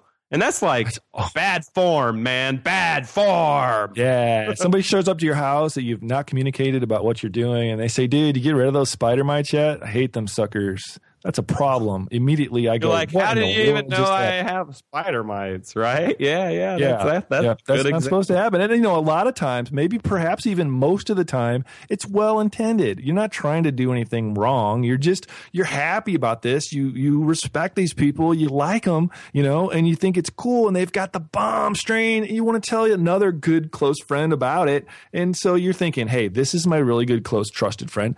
That's my really good trusted friend. So within me, you know, I'm like the linchpin between these two. I can use that. That that's fair discretion to say, hey, look, I, I can talk just among these people. That's not true. Anytime you, Oh, you yeah. expand the awareness of any kind of cannabis activity that somebody else is involved in outside of their own control or their discretion, then that's kind of a that's a that's a that's a violation of their trust. You know? And it's really it's really disrespectful to their to to to to your respect for them. I mean, it, to to the to the to the essence of respect for a friend, for a person, for their privacy. It's really it's really disrespectful to their sense of of privacy Sure. and their ability to control you know the information about what they're doing. You're and you putting know, them it- in harm's way too. I mean, that's Yeah. the worst part of it. Yeah. You're not following the golden rule, dude. Dude, what's Yeah. the golden? What's Go, You we'll do unto others. The green Right. rule. What's the green rule? You're not following the green rule. I got one time. I had an issue one time. I Mhm. was uh, working and I was uh, around a uh, a bunch of uh, guys and we were uh, we were working and uh, we started talking about something and we started talking about places that we loved and we started talking about this one particular area way out in the boonies population two three hundred not many people living out there and i'm like oh yeah you know i spend time out there too i love it out there i got a friend that lives out there i, I go out there and i go to the river and blah blah blah blah blah and it's such a beautiful place it's so far away you know da da da da da and so and someone goes so so who do you who do you know out there? Da, da, da, da, da. Do you know so and so? And I'm like, yeah, totally. I know that guy. Blah blah blah blah. Whatever. And then they're like, and then this one guy's like, you're name dropping. And I'm like, what? Hmm. Name dropping? I didn't say anything about anything other than we were talking about a place. We weren't talking about weed. And I'm like, you just hmm. name dropped by saying that I'm name dropping on someone. You may know him too, but I we weren't even talking about weed. Now you're name dropping. Mm-hmm. So it's like it's like one of those com- like you were just saying. Sometimes you're not even trying to to do it, and it can happen. Right. And you think you're in a private place, but around the corner, somebody that doesn't even care about spying on you. They just happen to be doing something, or, or I don't know, who knows what infinite, infinite amount of things or reasons they could be in that vicinity within earshot, and they hear what you're talking about. That's that's bogus practice. You know, that's I would get very, very upset. Um, the one, the one single really good thing that I can I can uh, identify with not ingesting cannabis right now because of my academic pursuits uh, is, is that I don't have any any closet secrets or anything you know to keep you know I don't have any security concerns in that area. That's the only good thing about it, you know. But but if if if if I did, I would instantly have an issue with that, and it wouldn't be funny, and it wouldn't be casual. Like, hey, dude, you know, could you like maybe not mention that? No, that's that's bullshit. I would say, hey, I have a problem with what you're doing, and we need to talk about it right away because you're putting me in harm's way for something that I believe in, and I know you, and I know you believe in it too. So what the hell are you doing? Because unfortunately, under current law, it's still legal and it can still really screw up my life and my situation. And I take that personally. That's offensive to me. Sure. Yeah. Yep. Definitely. Definitely. Right. Them's the rules, boys and girls. Mm-hmm. Follow them. Bottom line, use discretion. Bottom. Please be respectful. Yes, please. Mm-hmm. Speaking of respect, mad respect for Marc Emery. Apparently, it's his birthday coming up. Ginormous respect. respect. for this guy. You better believe it. Um, this is a great thing. In, in case anybody out there was, you know, we all do it sometimes. Man, yeah, I would like to. We mention a, a lot of times about, you know, he really needs your support. His wife, uh, Jodie, has been saying in public, look, he would love, desperately needs to have outside contact with people, you know, that, that for his health, for his mental well being, you know. So we report to do that. And, and some people like probably have said, you know what, that's a great idea. I might do that. But you never get around to actually doing it. This is the perfect opportunity. Marc's birthday is coming up. Marc Emery's birthday is coming on February 13th. He's going to be 53 years old and he would greatly appreciate to hear from you. That would be a fantastic idea. Great, great excuse to to write him a little uh, some some be- birthday well wishes and uh, maybe mention you know that you appreciate you know all that he's done for for people and speaking out and being honest and putting up with this craziness that they're throwing at him. Um, in, in doing that, and now we we have the the the address. I'll read it really quick, and it'll also be posted on his site. As you're hearing this, it'll be up there uh, uh, at the Cannabis Agenda site on cannabisagenda.com. But before that, I want to preempt this whole thing. This is what they say on the. It's also on the uh, Cannabis Agenda, or I mean, I'm sorry, the Cannabis Culture website. That's Marc's Marc and, and Jodie Emery's website, and uh, under a little thing that says "Free Marc." So you can check it out there as well. And on that site, it says this, and it's important to remember mail may be read by prison officials. Do not write about illegal activities or anything you feel might jeopardize your safety. There you go. Use discretion. Exercise discretion. Again, yeah, exercise That's- discretion. Again, marijuana is illegal, and you're writing to Yeah. a prison where they have space for you. Photos, Yeah. yes, they have a slot they'd love to fill with your backside. Photos are permitted. Don't send, obviously, just use common sense as well. Don't send pictures of bongs, marijuana use, or plants, or nudity, or anything illegal because it will get refused and he won't get it and it'll all be for naught. So don't do that. You're wasting everybody's time and your money and so forth. You, you, you can't send stamps in the mail. Um, so make sure that you know that inmates much purchase their own stamps and writing paper and envelopes and all those supplies from their commissary in the in the joint. So don't don't uh, don't send that stuff. You must include a return address. Um, you can use an address different from your home if you want to keep that information private and use discretion, you know, toward yourself and your own privacy. But if your letter is refused, it will be returned to the other address or thrown out if there's no return address. So make sure that you put a return address in somewhere you can get it in case it comes back to you. Um, and here's the address to write to. Write Marc Scott Emery, number 40252 086 dash unit Q pod 2. Dr. Uh, that's D period Ray James Correctional Institution, P.O. Box 2000, Folkston, Georgia 31537. And if you're outside of the United States, uh, you know, you need to put USA underneath there so they know what. That'll be on the country it's in. website too. That's on the show notes, so it'll be there if you guys need to go find that on It is. there. And uh, while we're at it, if you feel feel at all like you should be doing this, please uh, write your senators or write your representative, your U.S. representative, and uh, ask them to um, move Marc to Canada. Uh, where he is a citizen, um, so that he can finish out the rest of his term in his own country. And while we're speaking of Canada and British British Columbia, we move on to international insanity story. A lot of cool heads from uh, from the BC area when it comes to uh, to marijuana, medical marijuana, and it looks like Vancouver is considering selling marijuana in liquor stores. Yeah. And what's this? There's cue from Washington. Yeah, we Like, talked about oh. this. Talked about this last week about uh, how Washington was considering. Um, Oh, selling Washington marijuana- the state of Washington. not, yes. Uh, not, not, not. Oh, 'cause- okay, that's okay. That was the part that was Were you confused? confusing me there. Gotcha. Yeah, Vancouver taking cue from Washington, marijuana and liquor stores. I'm like, the feds have been considering marijuana and liquor No, no, stores. no, no, no. The state of the state of Washington. Washington State. Yes, Ah, yes, yes. As we mentioned last week. Uh, so, and we we had this uh, discussion about it, and um, uh, we really didn't think it was a great idea. I think is what we came to. Um, but let's see what the people in Vancouver think about it.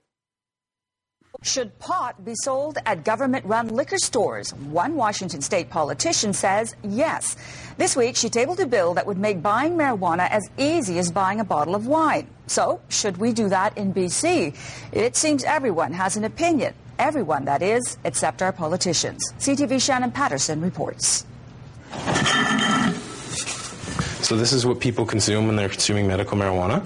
Dispensaries like this one in South Vancouver are the only places to legally buy pot in both BC and Washington state. But Seattle grandmother Mary Lou Dickerson wants to change that. I'm not kidding around when I'm doing this. I'm dead serious. This week, the Democratic member of Washington's House of Representatives tabled a bill that would allow state run liquor stores to sell weed. We need to regulate it, get it out of the hands of criminals and drug cartels and uh, tax it. Marijuana alongside the Merlot. So, what do Vancouverites think? Pot at the liquor store. Pot at the liquor store. Well, why not? If it'll take the uh, profit out of it for the for the bad guys. Take the money away from the criminals and give it back to the government. Then we don't have to give them so many taxes, maybe. The amount of money that we would earn is probably in the neighborhood of 1.4 billion dollars. That's the most, uh, uh, the kind of the best guess estimate on the tax revenue and savings for the province of British Columbia. So, where would the liquor stores get their pot? Well, under the Washington State proposal, the Liquor Control Board would issue licenses to commercial growers, and most of the profits would go towards health care and substance abuse programs. I think that's a great idea. That should be fine. Every single person we spoke to liked the idea, so we took it to the two frontrunners in the race to be premier. Kevin Falcon refused to comment, and Christy Clark. Selling marijuana at government liquor stores, pretty far down the agenda. It really does surprise me that when you have um, a, an overwhelming majority of the population, at a minimum 64% of British Columbians want this legalized, that politicians would be so terrified to talk about it. But the people are talking, and some of them would be buying. All in one spot, one stop shop. Yeah. So you'd take advantage? I would. For now, at least, he'll have to get his pot somewhere else. Shannon Patterson, CTV News, Vancouver. Okay, so like I said, ultimately, I don't think it's a bad idea. I think that marijuana should be normalized to the point to where it can be sold in a liquor store or in a grocery store or wherever. But I think for economic reasons, it's better to keep it separate at first while it's a booming industry and it's like special. You know what I mean? Like then you can like you can make so much of the money off of it instead of just like, oh, now it's in Safeway, now it's in Kroger, now it's in whatever, Save Mart or Ralph's or Albertsons or these liquor stores or whatever. Like, keep it separate at first for a while to make it the special thing, you know, while it's like still like so new and the infancy infancy of its like legalization, like you know, it being a legal product, you can really extract all the money from it and all of the you know the, give as much of that benefit to to everyone basically by being separate. Ultimately, I don't think it being sold in the same place as bread or cigarettes or booze or magazines or nudie magazines or you know lotion or whatever is such a bad idea. Just that that's my stance on it. I don't know if if, if I got that through last week. Um, what do you think? I hate it. I think it sucks, and I think that they should keep it out of and away from liquor in every way possible. I think for many reasons, I don't think the uh, the association is good or proper. I think that after the fact, way down the road, when it's more of a non-issue and cannabis has been readily available for a long time, then it's just a just another venue for them to sell that. That might be a different story. Barring that, I think it's a horrible idea. Personally, um, just my opinion. I don't think that they should even uh, go down this road to begin with, and furthermore, one of the biggest concerns I have is that that that would tempt to uh, tend to promote the the use of both substances. And I don't know what opinion general opinion is on this, but I'm telling you, there's there's two different directions that these substances are pulling you in, and you can drink, and you can do, and you can use cannabis, and they have their own whatever, and you know. But what about, about like them. booze in So a grocery store? Mix them, what about I think what about booze in a grocery store? So you shouldn't be able to buy booze and bread in the same place. Um, I mean, is it sure? I don't think they should be near each other. I mean, if, if if cannabis is in a liquor store, then then the weed is already near the booze because it's a booze store. And you know what liquor stores they don't have like the bread aisle and this aisle and that. Sure, they do. Some of them do. Yeah, they do. That's I'm not true. Not So whatever. liquor. Some of them sell Wheaties. and milk Yeah. and water Yeah, and gum with- and or two cigarettes and lottery pieces. and and motor oil Sure. and scissors and funnels. But and, that's not what know, people go to the liquor store for. They go there for booze. You know? newspapers Yeah, in newspapers, right? In magazines. I mean, you know, I, I'm just saying. I'm just saying, like, like ultimately, like, you know, it's about so. So now we got to start. Okay, so now we got to start being conscious of where things are sold and how close they are to other products. So if you've got booze in your grocery store, it better be at least six aisles away from the condoms because we do not want you to think that you should be getting drunk and having sex. But Even though all, that it didn't say anything about grocery stores. Not even not even did it not mention them, but it didn't say that it would be allowed. The whole specific question here was liquor stores specifically. And furthermore, I didn't notice that it said anything about regulating liquor liquor uh, boards or whatever they call their control scheme for for liquor. There, I don't- they didn't say that that entity was going to be controlling or regulating cannabis and cannabis Right. law. It just said that they will be able to sell it in liquor stores. These So are just a question. discussions, it appears at this point. There's no real movement towards making this happen in Washington State or in Vancouver, it doesn't appear. They're both, it's just, they're just discussions, it seems like to me. I don't know. Did, isn't that what that seemed like to you? Um, yeah, this one did. The other one was based on some pending legislation where that's what they want to do. that's how it would work if it for, were it to be approved. The the Washington State legislation that's that's that's pending. That would be that would that would set that up in that way. And the, but theirs is different. Theirs specifically says in Washington State it specifically says that that the alcohol control board would regulate cannabis and Mhm. that i'm absolutely adamantly opposed to i think that's the worst idea ever Mm-hmm. but you know, same that's my people that- opinion. I don't think it's all opinion either. I think there's a lot of uh, ob- objectivity to that that perspective that I have. But I think that you know beyond that, that's that's definitely my opinion. I, that's just how I feel. I hope that that doesn't happen. I really, really hope that that doesn't happen. I don't think it's something that should happen in the infancy of the of, of marijuana legalization. I don't. Um, not liquor stores, um, because yeah, for this, you know, for economic reasons and for reasons, you know, like you're saying, of it being associated too closely with booze. Speaking of booze, we're going to run a new segment now while we're talking about booze stores. We're going to run the Booze Buzz News. And I've been wanting to do this segment for a while. Uh, we might run it weekly. Um, it's going to take a lot of help from you guys out there, the listeners. So please email us any ideas you have. This info at cannabisagenda.com. What we're doing is we're scooping booze stories to relate to you how crazy it is that alcohol is legal and marijuana is not. Today, we're going to run, dude, where's my car? Um, so, uh, drunken tycoon Glenn Knowles um, was uh, uh, just acquitted of insurance fraud. Um, he got really, really hammered one night. Him and uh, his co owner, Richard Mont, reported their $200,000 Lamborghini as stolen because Glenn Knowles, at one point, uh, the night the night before, uh, got really, really drunk and drove it to one place. And then he believes he was dri- driving it drunk again and drove it to another place. And then he knows he didn't bring it home because he came home in a cab. But then they could not remember where they left their two hundred thousand dollar uh, Lamborghini. So they searched for it. Once they couldn't find it, they filed a insurance claim saying it was stolen. Then the car was found, and they were um, charged with uh, insurance fraud. However, they were acquitted, and the jury accepted his story that he had become so drunk that he forgot where he parked his Lamborghini. And apparently, this is not the first time this has happened to him. He once lost a really expensive Mercedes in a drunken haze, too. That is your booze news for the day. Dun dun dun. Wow. Right. Dude, where's my car? They totally make Dude, where's my car seem like it's this, the movie that gets Uh. stoners that lost their car. Stoners aren't going to get so messed up that they permanently forget where their car is. Maybe they'll kind of get lost in the parking lot trying to find it, but they'll find it. Mm-hmm. Only, only in a drunken, drunken, Boliv- you know, drunk to Bolivian phase will you actually forget completely where your car is. I mean, you know, that's that's pretty bad, dude. That's an Especially one that costs more than most people's house. We're talking about a two hundred thousand dollar car. Wow.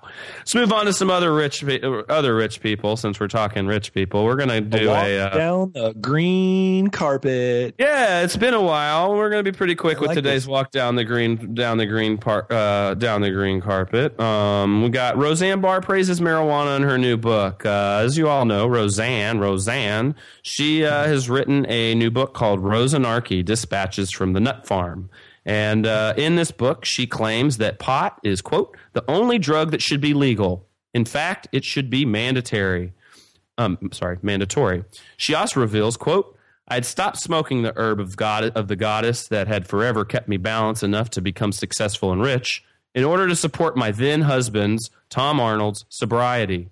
And that led to massive bipolar troubles that were all capped off with tons of psychiatrists and psychiatric drugs, none of which helped me with my problems at all. In face, they made them worse.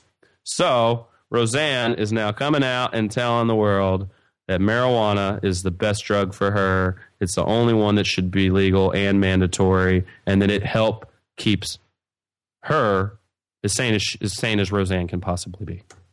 So, another actor just came out, Jack Nicholson, and uh, said um, in a recent interview that uh, is he's he's had a long silence on marijuana, but 73 year old Jack Nicholson just revealed that he still smokes pot. He said, "quote I don't tend to say this publicly, but we can see it's a curative thing. The narcotics industry is enormous. It funds terrorism and, this is a huge problem in America, fuels the foreign gangs. More than 85% of men incarcerated in America are on drug related offenses. It costs $40,000 a year to, for every prisoner. If they were really serious about the economy, there would be a sensible discussion about legalization. So that is your your walk down the green carpet today, and uh, just a quick mention of two actors supporting legalization marijuana from from no nonsense Jack. See, listen, feds, respect your elders. Respect your elders, people. Uh, we're going to do a California update too. We got a respect your elders thing here. This is uh, Montel Williams. Uh, you know, all know Montel. Ooh, ooh, ooh. Wait, is that Montel? No, that's that was Uh, Arsenio. That's Arsenio. Montel doesn't whoop whoop whoop. Montel did this more serious daytime, somewhat Oprah type stuff back in the day. And does he have MS? Is that what he has? Mm-hmm. Has MS, and he is a big proponent of medical marijuana. Well, he testified in front of the LA City Council in regards to their ordinances and their their their, their stances on medical marijuana. It's a ten minute clip, so we're just mentioning it. Um, we're not going to play it on here, but you can link up on our uh, website and uh, you can play it from there if you have interest. Also, a group of uh, very educated activists uh, testify before the San Diego City Council on their their stances on medical marijuana, which has been pretty harsh over the last couple of years. Um, and that's another long clip. Um, that you can link to on our site in the California update section for this show and check out if you want to as well. But that's the, the California news for today. Uh, Cool, we I haven't uh, I haven't seen that. I haven't listened to that San Diego clip yet, so I'll, I'll be interested in checking that one out myself. Um, we got a topic barely worth any of our time. We spend way too much time on spice. Last week we got an uh, email um, from a recreational military smoker who has been all over the world and consumed cannabis all over the world and was basically writing us high on spice. He said, uh, which is a synthetic marijuana, and he was. Uh, he was kind of saying, you know, spice uh, is uh, the best way for, for people in the military that want to smoke weed to use weed. And we were kind of, what were we, we weren't agreeing because we do not support synthetic marijuana at this show. We don't. We're not going to advertise for it. We're not going to support it.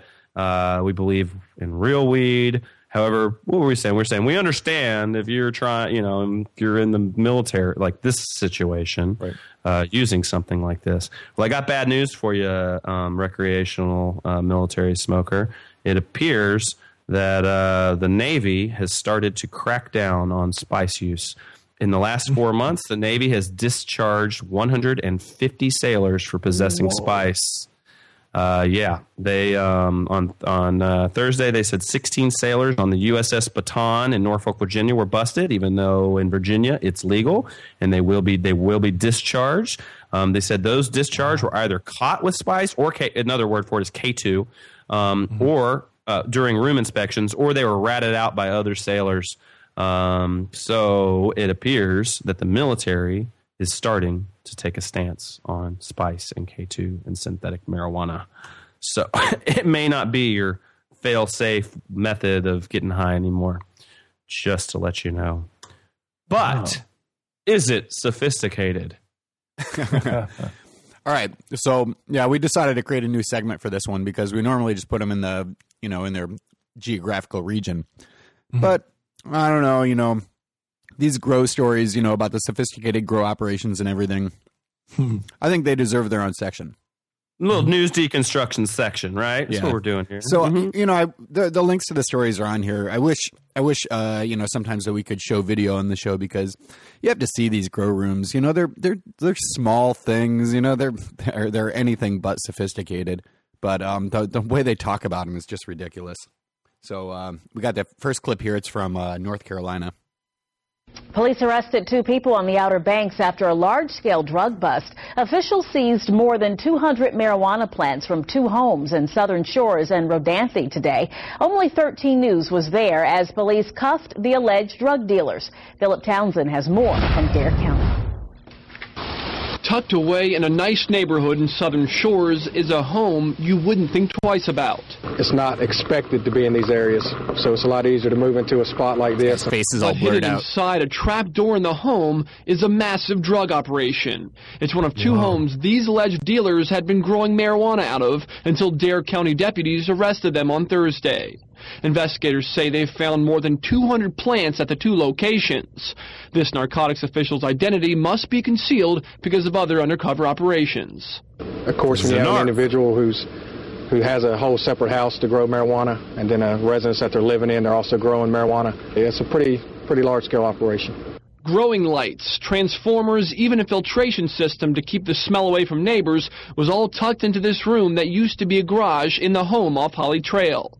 Even more plants and similar tools were found at the second location in Rodanthe. It's highly important. You know, this this is affecting all of Dare County, and the fact that this marijuana grow could be out to a number of people, including children. A drug bust this size doesn't happen often in the region, but investigators want to send a clear message to anyone thinking about selling drugs in the area. We hope to take this one and, and every one of them out of here and, and everything we can do to help everyone. And investigators say they're dealing with around forty to fifty thousand dollars of marijuana at this location. And again, this is the smaller of the two operations. Reporting in Southern Shores, Philip Townsend, 13 News.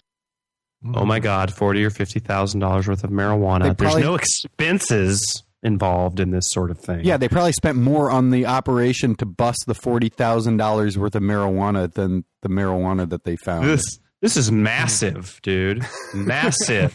Your kids could be smoking this shit. Are you yeah, listening? You saw you caught the gratuitous mention of your children's safety. if you don't if you don't mention that, you're not scaring the piss out of people.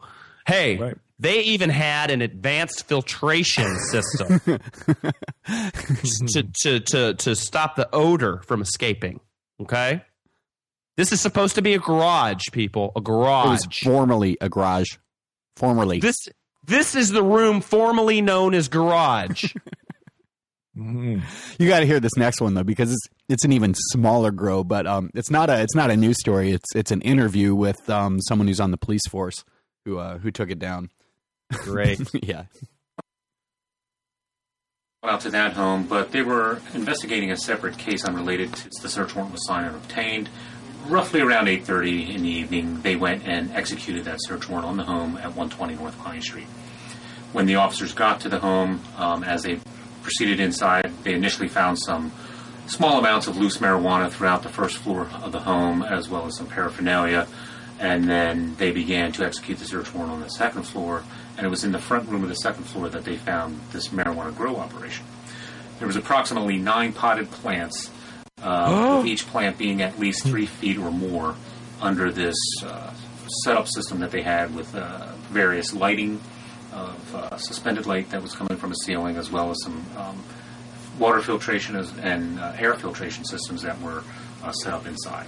In some of the photos that you've seen, you could see that uh, the windows were taped off, and um, Oh basically to manifest the best lighting conditions for a grow operation. That's very common in a lot of your um, marijuana operations like that. the setup that they had there, you could see where they had uh, each plant was characterized by a unique uh, identification to tell you, I guess, which type of hybrid marijuana it might be, and uh, a, a number of other things. You could see the, the cooling system. They had other items, I guess, as the staging process of the growth went along, that they had um, temperature control uh, devices there, such as mobile air conditioning, and Oh my God. some other potted plants where I guess they had gone along their maturation process. In addition to uh, the drugs and drug paraphernalia that were seized from the home, we also uh, seized a number of uh, high-end, expensive items that we believe uh, were purchased with proceeds um, uh, that could have come from this marijuana Because they were making so much fucking money. system. So some of those include uh, flat screen TVs, uh, computer equipment, and other electronic type equipment. And maybe the uh, district attorney's office will also be looking into the possibility of possibly seizing other assets like automobiles or homes or something like that. What? Whether it's for personal use or for their own. Like automobiles or homes or something like that. Or whatever the fuck we want to take from them because Whatever we can get our hands on, because we get to keep part of it. charging them with those charges as listed in this case. Uh, they're, re- they're idiots. Uh, yeah. Um, even the brokest college kids you know have Wii's and flat screen TVs and computers. Come on, come on. We're seriously. We're, they're talking about like a pound per grow. Grow. It sounds like to me. Maybe two if they're killing it. Or if they're Nine using- plants. Nine three uh, up three foot Nine plants. Three whole feet, dude, and they had they had a advanced system of labeling each plant Oh yeah. to keep up with what type of hybrid it was. they also had water filtration systems and air filtration systems uh, and, and environmental control. They these people not only did they, I mean, you know, we wouldn't be complaining if all they were doing was just throwing plants in their closet with lights, but because they're trying to do it right, it makes it even worse. This And- is the room dangerous to children. formerly known as a closet, and now it's a grow operation. God, a sophisticated one at that. And they're making so much money. Oh, it could affect your children. Serious stuff here.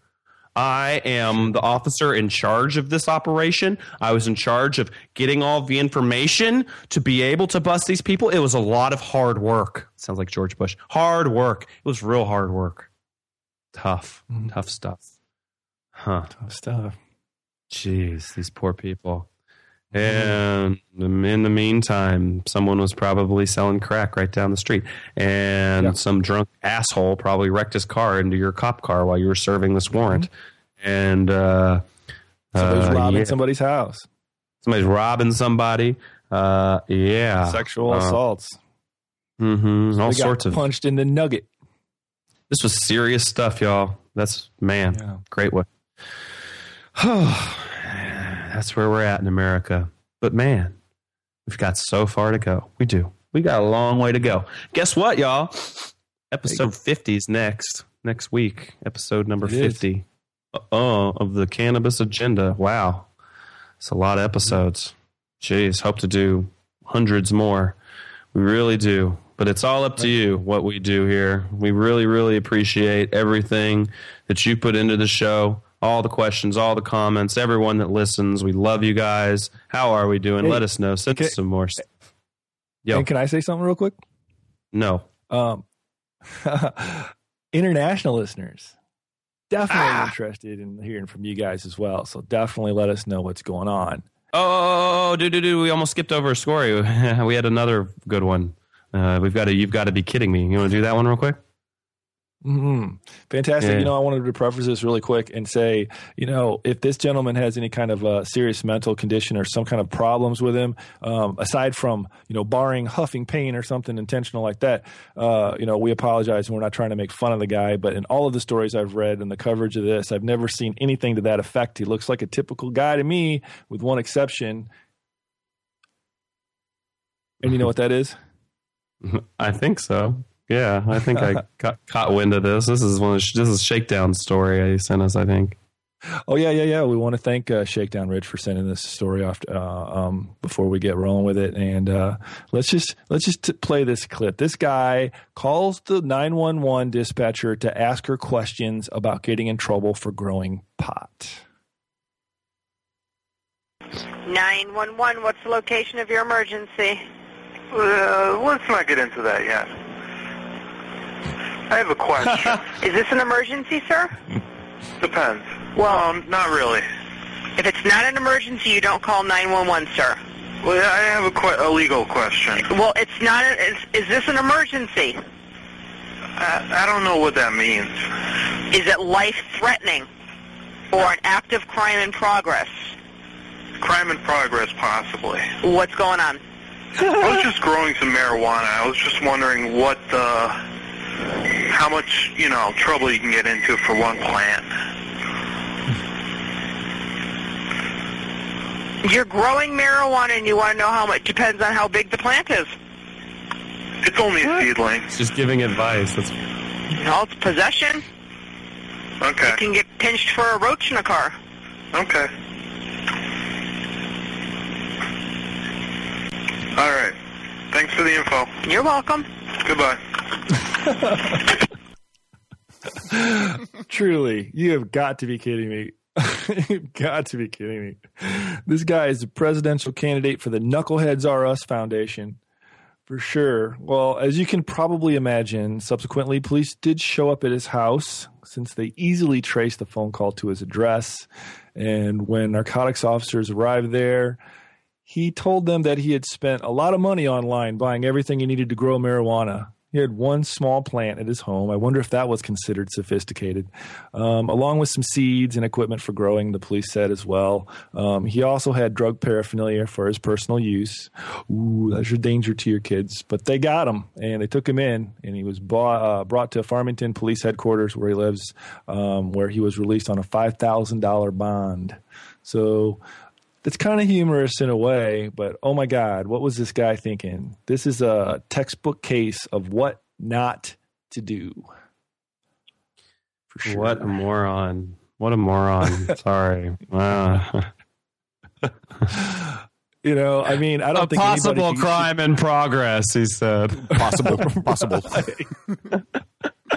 I don't think anybody, and we all agree on this, nobody should get arrested at all for for their affiliation with cannabis. You know, but if anybody in the world ever was a pretty decent candidate for getting arrested, whew, wow. Discretion, man. Follow the green rule. yeah, use it on yourself too. Dude, yeah, yeah. rule. that is the first rule. Don't incriminate yourself, moron. On that note, we will see you guys at episode number 50 next week. Thank you mm. so much for participating in this community. Email us with any questions, comments, criticisms, anything you got. Send it to us. Info at cannabisagenda.com. You can check out our website, cannabisagenda.com. There you can look at the notes for the show. You can click on any of the stories that we covered today. Um, also, we got the link on there for uh, Marc Emery's uh, address to mail him something for his birthday. Call us 707 654 CAN, C A N N, which is 2266. ah, and don't forget to spit when you're sick. Every cough, it's important stuff. Seriously. And um, it's, it's working for me. I got a nice cup going on from this show. And uh, you can follow us on iTunes. Um, please subscribe there, and your, the show will be automatically down to, downloaded to your player when it's available. Easy way to follow along. You can please leave us reviews there on iTunes. That'd be very helpful. Also, check us out on Twitter and Facebook, and uh, suggest us to your friends on Facebook if you'd like. Episode 50 coming next, y'all. Thank you so much for uh, helping us with the success of this show. Uh, till next time, peace and pot. Absolutely. We love you. See you next week.